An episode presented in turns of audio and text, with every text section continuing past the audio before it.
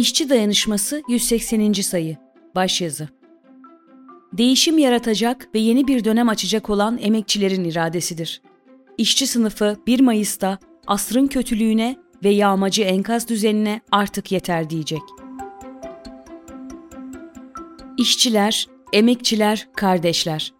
Türkiye tarihinin en önemli, en kritik dönemlerinden birinin içinde bulunuyoruz. Bir tarafta uzun yıllardır toplumun bağrında mayalanıp kendisini her alanda dışa vuran değişim arzusu, öte tarafta ise bu değişim arzusunu boğmaya çalışan baskıcı, köhne, tek adam rejimi var. Türkiye işçi sınıfı bu rejim altında Cumhuriyet tarihinin en büyük yoksullaşmasını yaşadı, yaşıyor. Tüm iktidar yetkilerini tek kişide toplayanlar, hızlı bir yönetim kuracaklarını, ülke ekonomisini büyüteceklerini, Türkiye'nin büyüyüp gelişeceğini, halkın refaha ereceğini iddia ediyorlardı. Fakat iddia ettiklerinin tam tersi gerçekleşti. Ülke her alanda bir enkaza dönüştürüldü ve halk nefessiz bırakıldı. Ülke yıllardır tek adam rejimi altında o hal düzeninde yönetiliyor. Tüm demokratik haklar yok edilirken toplum baskı altına alındı. Özgürlük istemek, ülkedeki sorunları ve iktidarın politikalarını eleştirmek vatan hainliği olarak damgalandı en küçük hak arama mücadelesi bile polis gücüyle ezildi. Hakları için greve çıkan, yürüyüş yapan işçilerin karşısına polis ordusu yığıldı, yığılmaya devam ediyor. Birçok sektör ve iş yerinde grevler yasaklanarak patronlar karşısında işçilerin eli kolu bağlandı. Cumhuriyet tarihinde ilk kez 8 yıl üst üste kişi başına gelir azalırken, Türkiye dünyanın en büyük ekonomileri sıralamasında 16'dan 21'e geriledi. İşçi sınıfı ve toplumun emekçi kesimleri korkunç bir yoksullaşma yaşarken aynı anda patronlar sınıfı kar rekorları kırarak zenginleştiler. 13 kişinin toplam servetinin 44 milyon kişinin servetinden daha fazla olması emekçilerin nasıl bir yoksulluk çukuruna itildiğini göstermiyor mu? Tek adam rejiminin kurulmasında bir dönemeç olan 2015'ten bu tarafa emeğin yani ücretlerin milli gelir içindeki payının 8-9 puan eriyerek %25'e düşmesi nasıl korkunç bir yoksullaşma yaşadığımızın resmi değil mi? Tablo son derece nettir. Sermaye sınıfının yanında duran ve ona hizmet eden bu rejim, işçi sınıfının karşısında yer almakta, sürekli olarak emeğin haklarına saldırmaktadır. Kardeşler, elindeki medya gücünü ve devlet imkanlarını kullanan bu rejim, nedenli güçlü olduğunun propagandasını yapıyordu. Fakat 6 Şubat depremleriyle birlikte tüm toplum bu rejimin nasıl tepeden tırnağa çürüdüğünü ve dağılma halinde olduğunu yaşayarak görmüş oldu. Büyük ülke güçlü lider diye nutuk atanlar 3 gün boyunca deprem bölgesine bile ulaşamadılar. Tüm bilim insanları olası depreme ve yaratacağı yıkıma dikkat çekerken bu rejim çök kapan tutun şovu yaparak önlem aldığını iddia ediyordu. Ülkeyi bir şirket gibi yönettiğini söyleyen bu rejimin zihin dünyasında toplum ve toplumsal çıkarlar diye bir şey yoktur. Ne pahasına olursa olsun iktidarda kalma ve devlet kaynaklarını yağmalama arzusunda olanlar toplumu zerrece umursamazlar. Nitekim tek adam rejimi altında her türlü frenleyici mekanizma kalkmış, gelişmiş kadrolar tasfiye edilmiş, kamu hizmeti alabildiğine niteliksizleşmiş ve devlet kurumlarının içi boşaltılmıştır. Devlet kurumlarına doldurulan beceriksiz ve açgözlü kadrolar ise tümüyle zengin olmaya, yağmadan ve ranttan pay kapmaya odaklanmışlardır. Depremin tarihin en büyük felaketlerinden birine dönüşmesine neden olan bu iktidardır.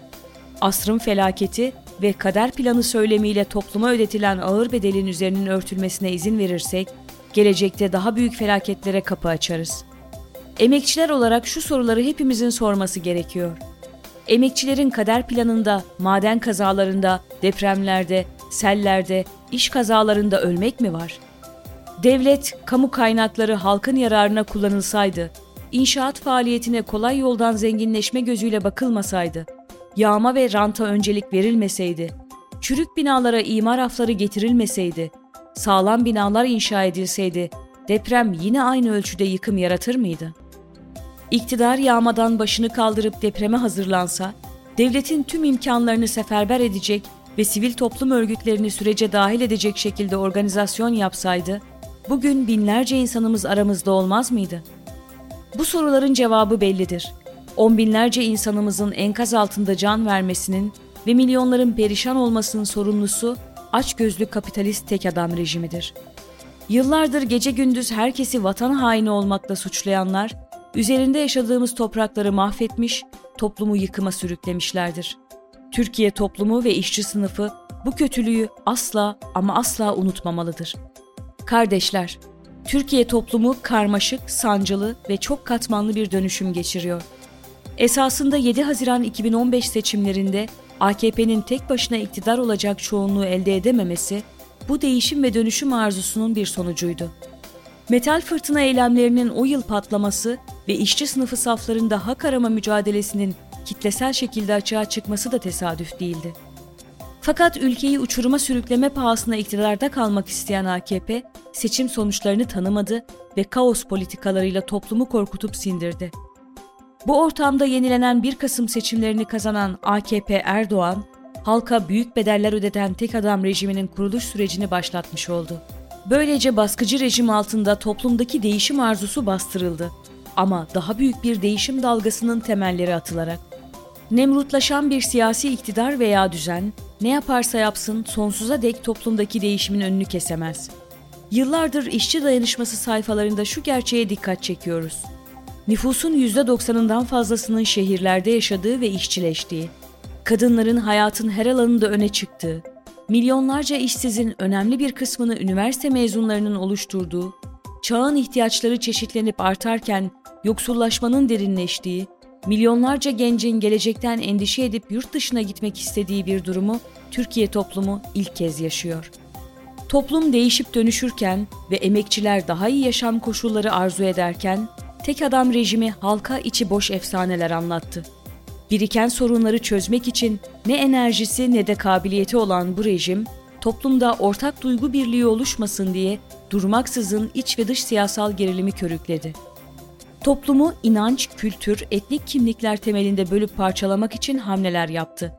Ancak hedefine ulaşamadı ve gün geçtikçe rejim daha fazla zayıfladı, oy tabanı eridi. Kardeşler, depremin büyük bir felakete dönüşmesine neden olan ve toplumdaki değişim arzusunu boğmak isteyen bu iktidara karşı ortak bir irade ve mücadele geliştirmek tüm emekçilerin görevidir.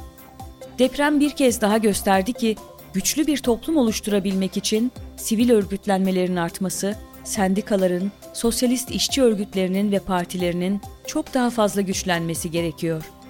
Bu bakımdan emekten, demokrasiden, kadın ve insan haklarından yana bir ittifakı temsil eden Emek ve Özgürlük İttifakı'nın varlığı son derece önemlidir. UİT'lerin de destek verdiği bu ittifak, tek adam rejiminin son bulması, demokratik bir işleyişin hakim olması ve birikmiş demokratik sorunların çözülmesi, işçi sınıfının çıkarlarının hakim olması için mücadele ediyor.